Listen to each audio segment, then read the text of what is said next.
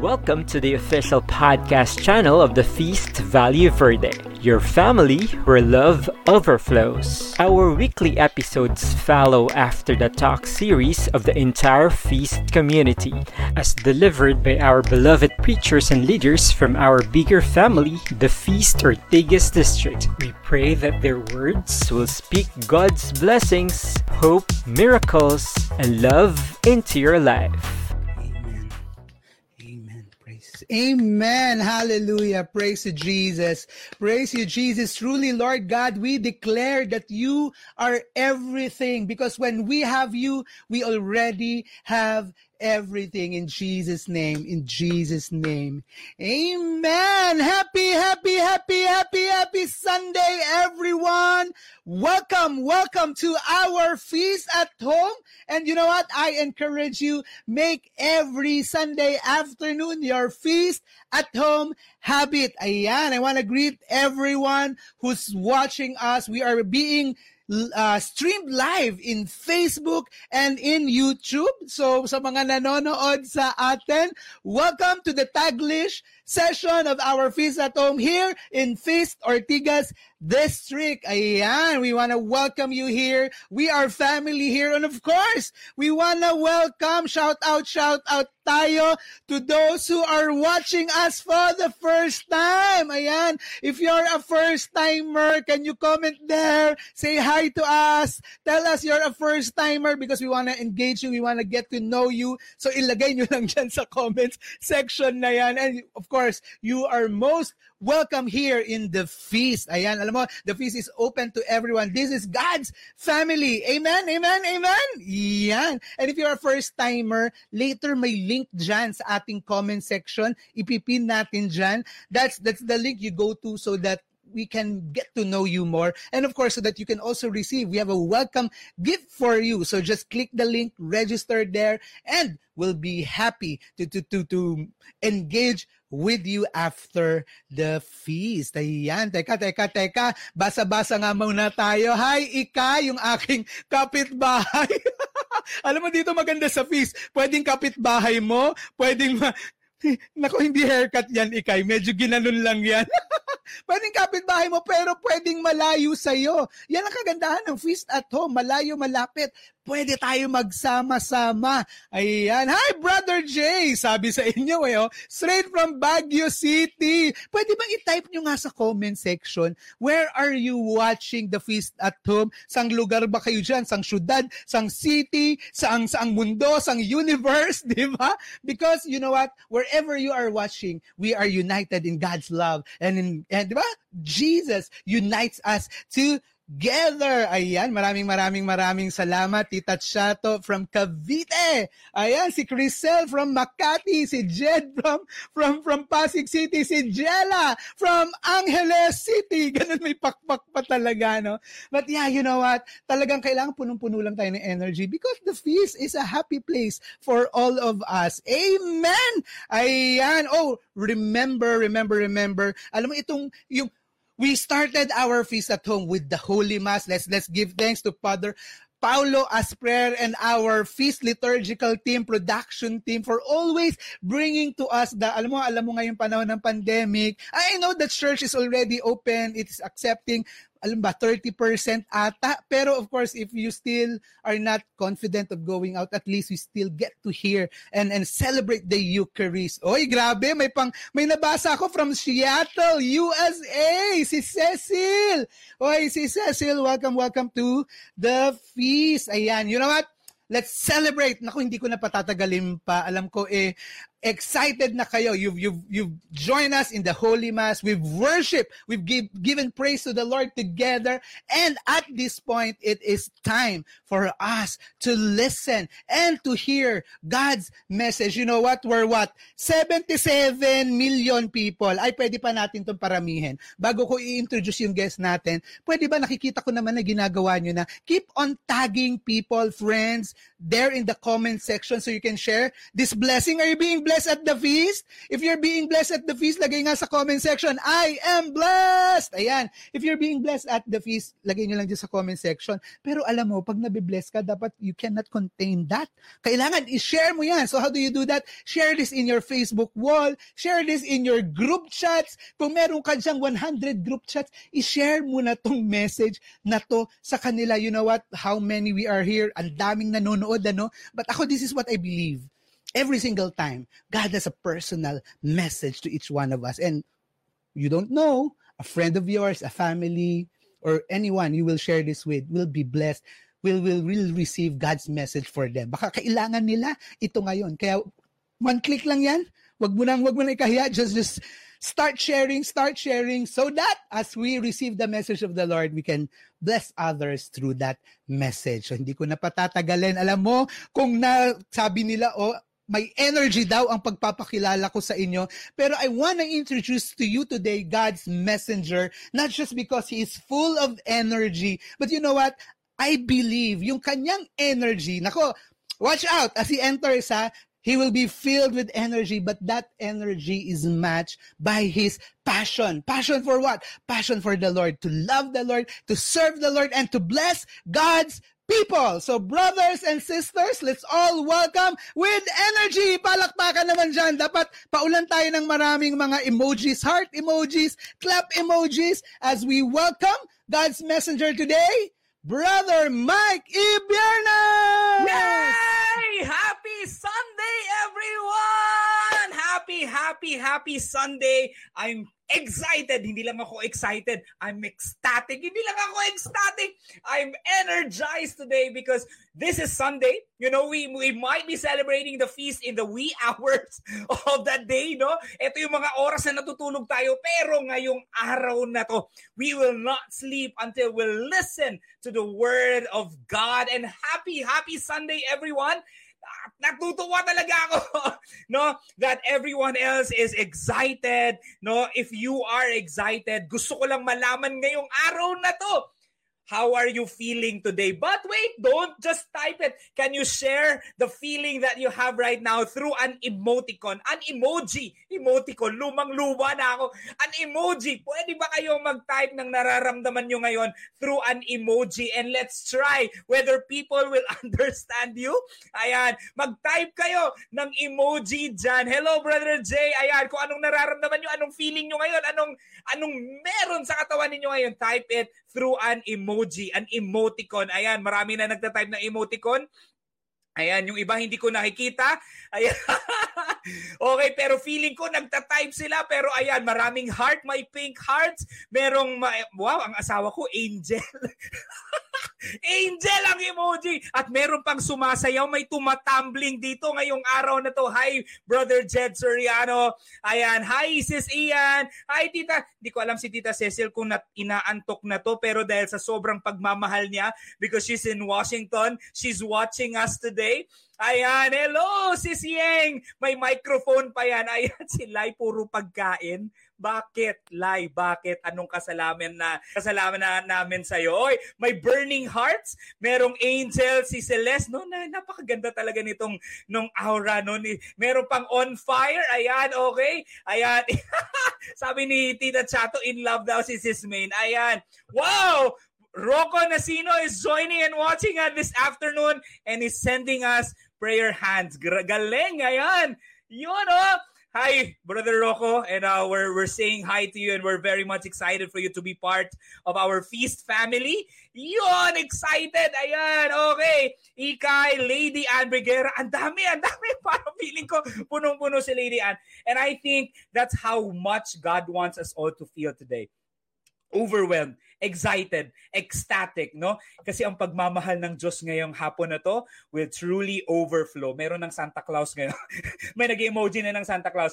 Our our our feeling today uh, our our excitement today today will really be filled with God's love. You know, I would like to just start by sharing to all of you that our topic today is our a, a continue a continued talk series from the book of Matthew. The, the the talk series, alam niyo naman to, the title of the talk series is The Clash and our title of the talk today is Master versus Servant. Alam niyo naman yung description na yan? Pag sinabing master, this is the person that we serve. Pag sinabing servant, ito naman yung nagsiserve. But what is or why do we have a verses? No? Alam niyo naman ang clash, no? Eh, ang clash na talk series natin, it talks about ideologies, it talks about ideas, no? Na medyo nagko-contradict at times. So we will debunk that today. But God, the message of God to all of us. Are you ready? The message of God is this God feels your pain, but his plans are bigger than your problems. I would want to repeat that again. God feels your pain, but his plans are bigger than your problems. And I want to start our session with telling you that there is something that I so love in this community. And you know what that is? Our LGs, our light groups. Dito, pag naging member ka or nag nag nag nag-try ka na mag, magsabi na gusto mong maalagaan ka in your spiritual journey, you we would be introducing to you the light groups. And I would just like to show to you yung light groups namin ng mag, ng asawa ko no? Meron kaming light group ng asawa ko. We have a, a light group ng mga feast builders. Yan, pakita natin yung picture. Yan, we have a Builders LG, yung light group namin. Meron din kaming Monday and Hong Kong na light group. Dahil nagsimula ako in taking care of the single brothers, no? Nandun pa rin yung brothers LG ko. We are also having a a feast light. We call it couple safe place na feast light. Ayan, we do that every Wednesday. And we also have um, a feast light in Japan and we have a feast light in China. And my wife and I are also taking care of Hong Kong. No? And excited ako every time that I get to spend this my my my time with our LGs and our feast light. Ask me why. Ayan, ask me why. Ayan. Baka, baka, baka pwede may delay lang ng content. No, but if you if if you are asking me why, no, excited ako lagi na makasama tong mga LGs namin or light groups namin because in my LG, you can be yourself. You will never be judged. You will be accepted for who you are and people will be journeying with you no? In your spirituality or even in your personal life. I can remember there were a lot of times no in my life na medyo bagsak ako na medyo marami akong pinagdadaanan but my LG were always there for me. And i thank my LG because sa LG namin no pinapatuhanan pinapatotohanan talaga nila yung sinasabi ni God in Genesis 1:18 that it's not good for man to be alone it's really not good for man to be alone. I feel we were all designed and created to be with someone. And when you are journeying your faith with the people who matters, when you are journeying your faith with the people who can drive you and who can motivate you and who can inspire you to do more for the Lord, ang saya ng feeling. Kaya nga hindi ako naniniwala talaga na walang tao dito na walang walang puso para sa iba. Because the design of God for all of us is to be with people. Hindi tayo create ni God to be alone. Kaya nga sa mga taong gustong maging alone, no? hindi ko alam kung ano nararamdaman nyo. Pero sana hindi. Kasi ang disenyo ng Diyos is for all of us to have someone or have a lot of people in our hearts and in our lives. In that moment, when you realize that God's design for you is to not be alone, you will realize something. The ultimate purpose of why God is existing in this world. You know what that is? Because of His love. And because of His love, He will tell you this someone cares for you. Someone cares for you. During this pandemic, I've talked to a lot of people.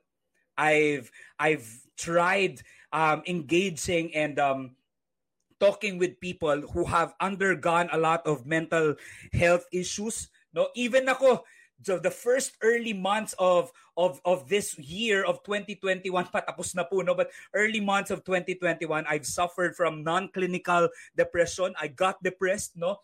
It it it was a couple of days or, or a couple of months na I I felt so down hindi ko alam yung nararamdaman ko. I can't express my myself. Ang gusto ko lang mapag-isa lagi it, it was so draining to the point that I was dragging myself to actually preach but sa LG namin, sa light group namin, kahit minsan feeling ko nagsasawa na sila kasi lagi na lang akong umiiyak, I felt so loved. And I felt that there was someone who cared for me. Even if ngayong araw na to, mga kapatid, sasabihin nyo pa sa akin na nag-hallucinate kayo na, Brother Mike, hindi totoo. Walang nagkikare sa akin. I doubt that. I doubt that. You cannot say today na walang nagkikare sa iyo. Meron. Because even if you are hallucinating right now that no man or woman is caring for you, the God who created you, the God who designed you, the God who designed you in your mother's womb is caring for you. And this is God's way of caring for you. He will religiously lead you to people, no, to loving people, to people who will allow you to remember that kahit may pinagdadaanan ka, pwede ka pa rin maging blessing sa iba. My LG was that, no? Nung umiiyak ako sa harap ng LG ko, um, I, I was I was really down, no? And I was really drained. They would always remind me, Brother Mike, okay lang yan. Kasi kahit sa imperfection mo, kahit sa pain mo, kahit sa pinagdadaanan mo, gagamitin at gagamitin ka pa rin ng Diyos after your crisis, God will use you powerfully. And amazing how life is, no? When we journey, it's not all bed of roses. But what matters is we journey it with people who will remind us that life is still good. Life, that's why hanapin niyo po yung mga tao na yon. If you can find them here in the feast and have an LG with them, the, the better. No, find those people because these people, they will remind you that truly life is still worth living, that life is still beautiful despite of the crisis, the, the, the pandemic that you're experiencing. And these people will tell you this. God is not finished with you yet. And after this crisis, after your crisis, He will use you more. Diba? He will use you more. Kaya nga sa lahat ng mga ka-LG ko, mahal na mahal ko po kayo. And I will be journeying with you until the very end. No? Because my heart beats for you. God's love reigns in our lives. And brothers and sisters, let me declare this big message again. God feels your pain, but his plans are bigger than your problems. Don't get trapped in your problems.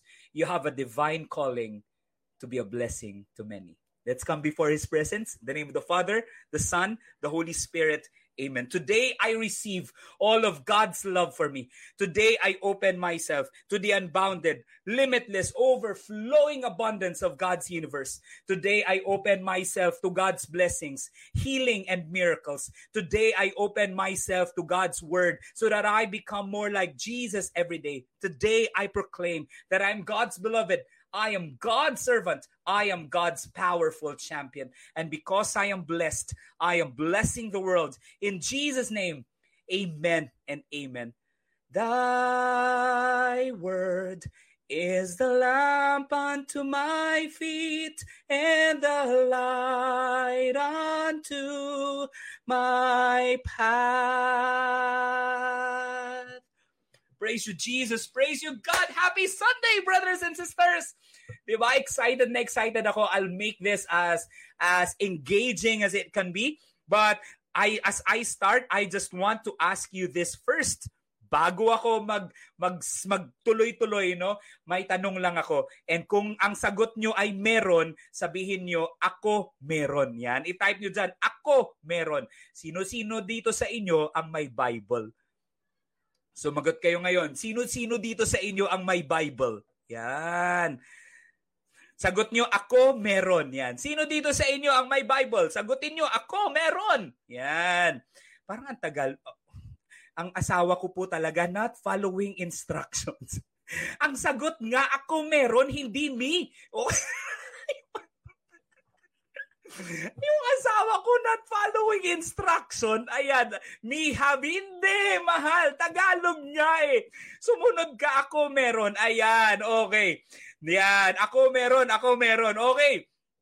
Next na tanong ko sa inyo, sa lahat ng may mga Bible dito, sino ang nagbabasa ng Bible?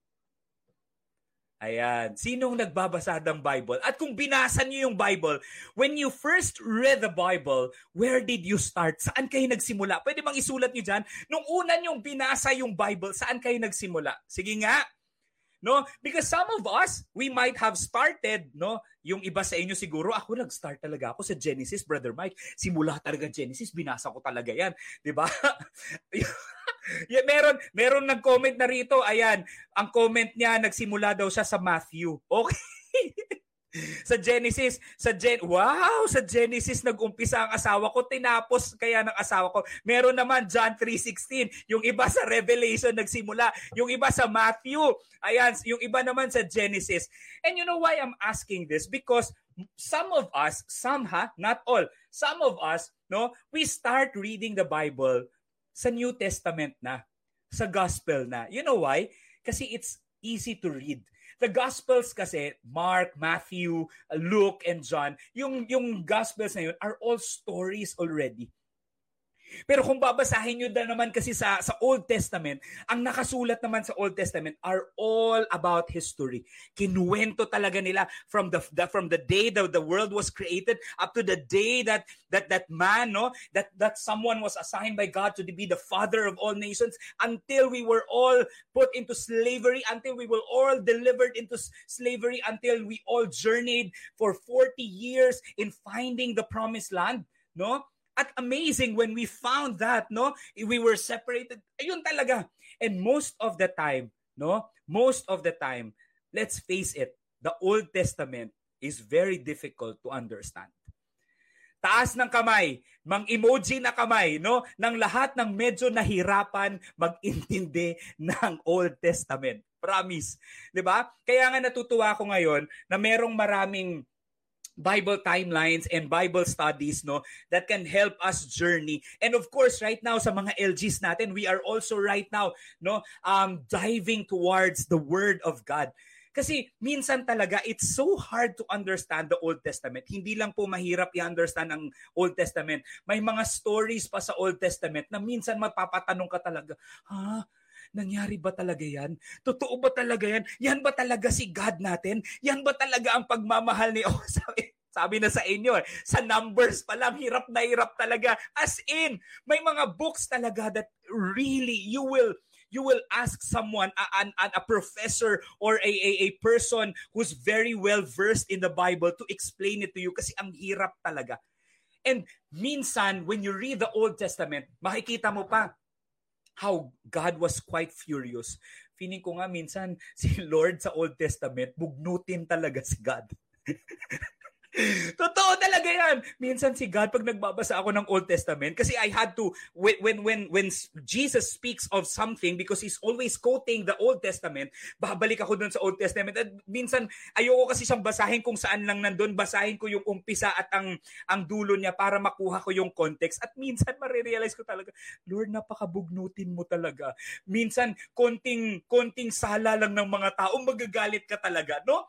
And because sunod-sunod ang pag-disobey ng mga tao, sunod-sunod din ang anger ni God. That's why I wouldn't blame people when at times, when they read the Old Testament, they would look at God as an angry God. Pero pag tiningnan mo naman ang New Testament, no? You will see God as a loving God. Kung dito sa Old Testament, ito yung God na, hala, buga, galit ako sa inyo. Dito naman sa, sa New Testament, yung God natin, love your enemies, Joel Forgive JM 77 times. Effort po to ha. Effort to. Yung medyo malumanay ko na boses. Effort to. JM, forgive, forgive 77. Ganon talaga ka malumanay. And at times, sabi ko, shucks, pwede bang sa Old Testament, hindi ko nabasahin, ang babasahin ko na lang ang New Testament. But we cannot do that. For us to understand the Word and the Bible itself and the journey of Jesus, we have to understand both. You can never understand the New Testament if you will not also understand the Old Testament. You know why? Kasi isa lang naman ang plot ng lahat ng to. There is only one plot. No? God in the Old Testament is the same God in the New Testament. No? Nag-iba lang. Hindi nag-iba ang image nila, nag-iba lang, no? Ang the way they were now engaging and interacting with all of us. Because at the end of the day, when we truly understand and read the Bible properly, we will also see that the God in the Old Testament is also merciful. There were a lot of times in the stories before Jesus where God was so forgiving. Kaya nga rin ako natutuwa sa The Feast. Eto, dito sa inaatinan nyo ngayon, sa pinag-uusapan natin, bakit kayo nandito? Because the feast is actually helping us understand the Word of God more so that we can be better people.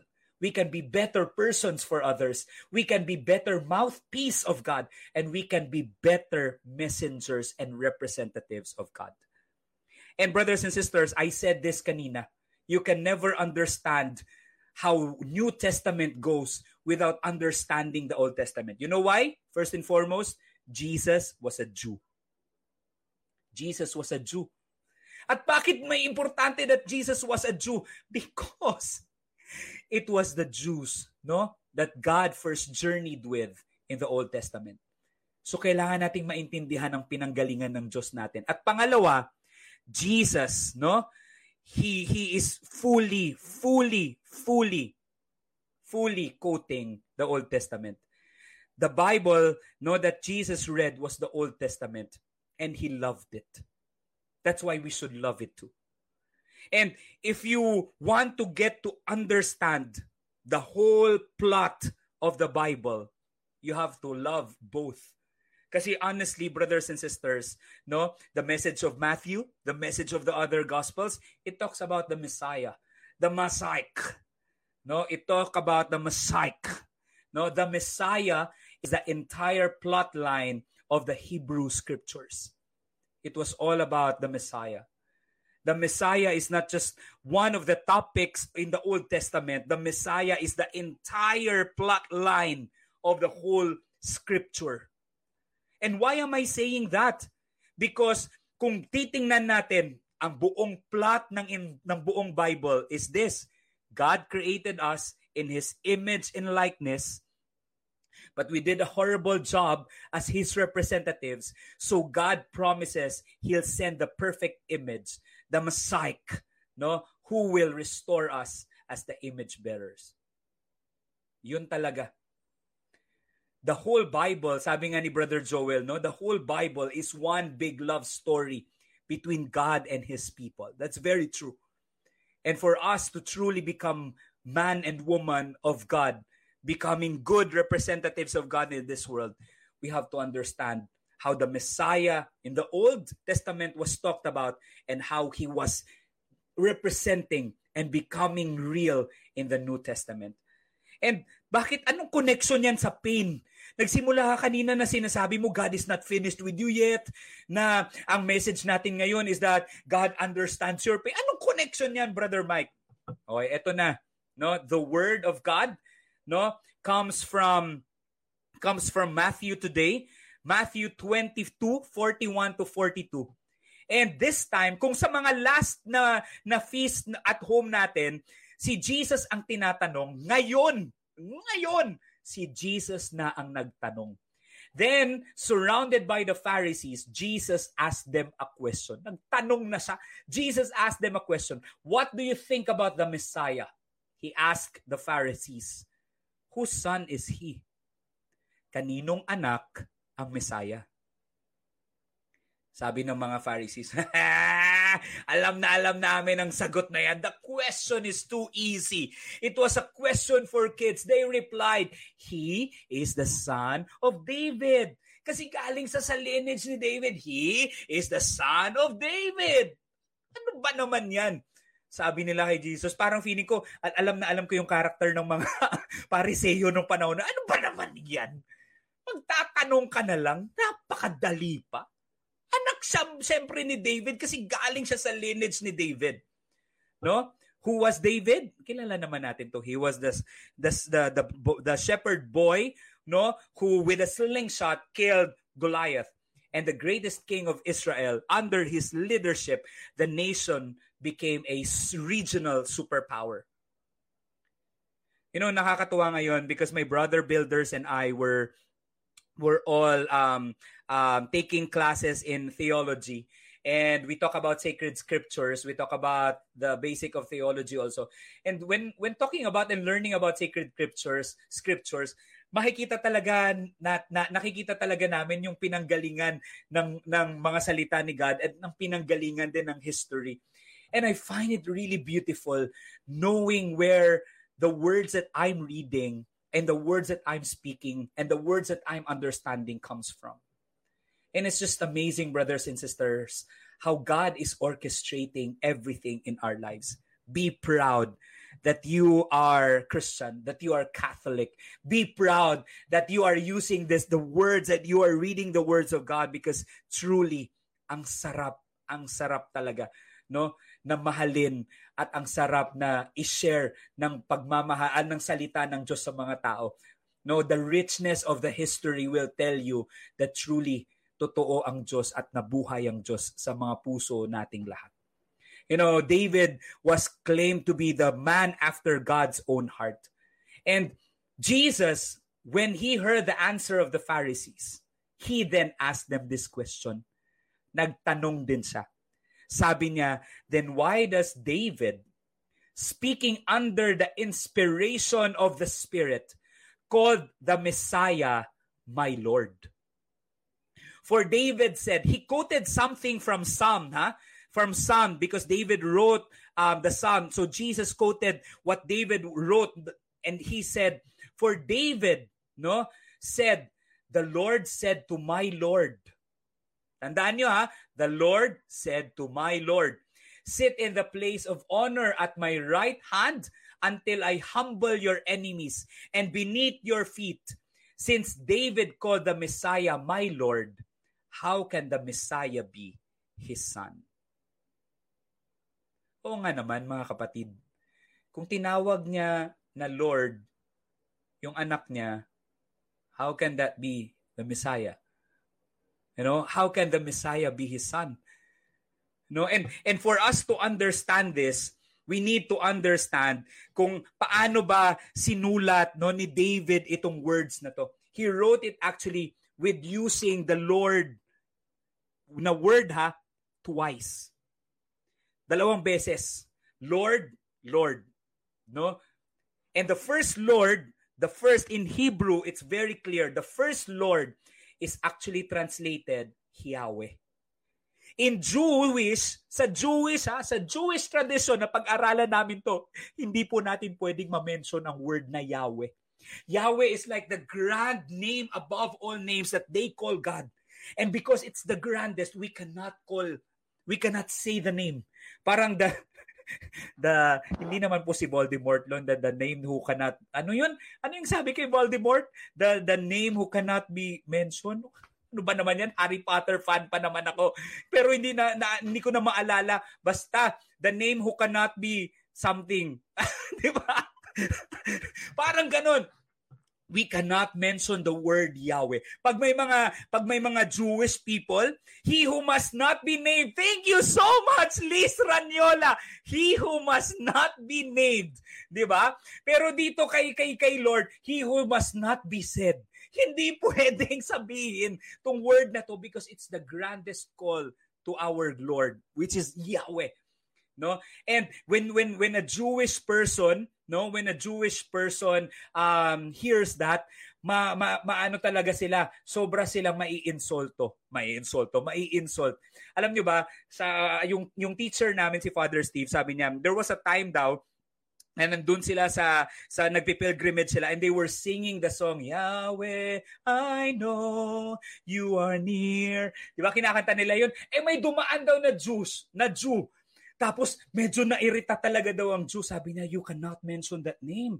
We do not mention that name because that is the grandest name for God. We do not mention. So pinalitan na lang daw nila sina, kinan, yung kinanta nila, Lord, I know you are near. Because Yahweh is the, the, the name for God himself.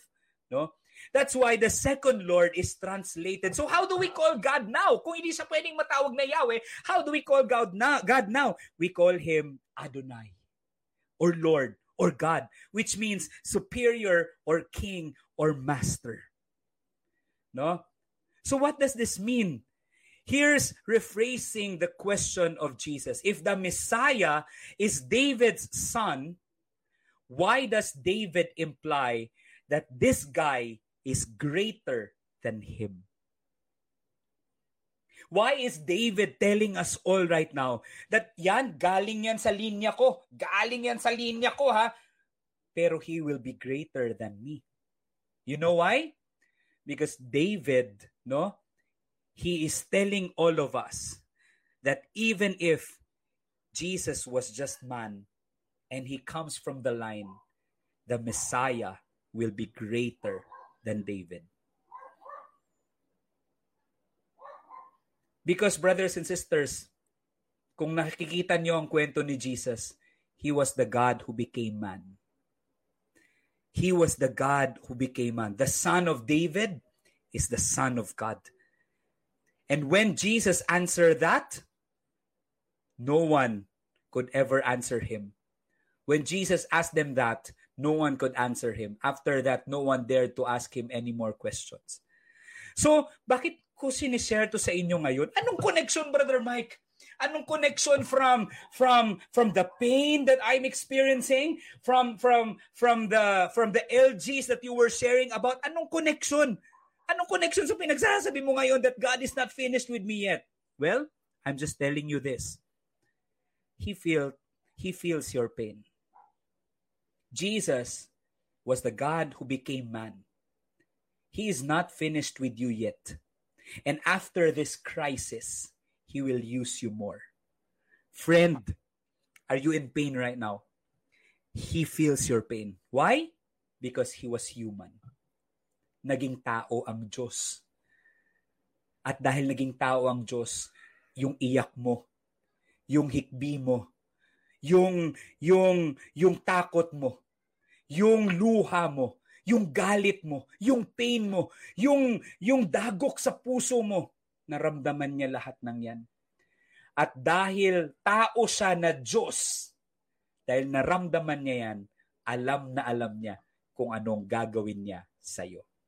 Are you carrying a burden right now? God will carry that burden with you. Human and divine He understands where you're coming from. But because He is divine, He can do something about it. Why do I know? Because, brothers and sisters, Jesus cried the same tears. He felt the same pain. He, he was the man who is God, who was fully God and fully man, who tested the same temptation, who cried the same tears, who felt the same pain. The pain that you're feeling now, he felt that too. And because he felt that, he knows what to do with you. He knows what to do with you. Brothers and sisters, God doesn't want you to feel your pain and to even stay in your pain. God is not finished with you yet. And after this crisis, He will use you more.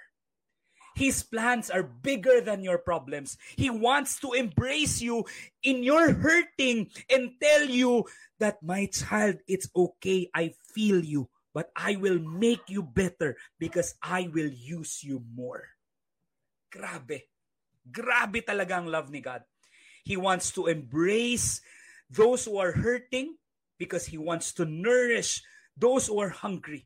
And He wants to give healing to those who are heartbroken. Last story, brothers and sisters. No? When I felt, when I felt that lowest part this year in my life, the only consolation I had was because I had my LG. I had my, the people who loved me, who journeyed with me. And they were God's representative telling me that I will be okay. And God will still continue to use me to be better. Dahil naramdaman ng Diyos ang naramdaman ko, He made things better for me. If He can make things better for me, He can make things better for you too. Brothers and sisters, Jesus is here, right here, right now. Give yourself to Him in the same way He gave Himself to the cross. Today, embrace and ground yourself in the fact that He will send you people to represent Him, to remind you of His love. He will take care of you in your hurting, in your struggles, in your trials. He understands you. He will understand you. He will not let go of you. He will make things better for you. You know why? Because He was human who understood you, but He is God who will change you and who will love you no matter what.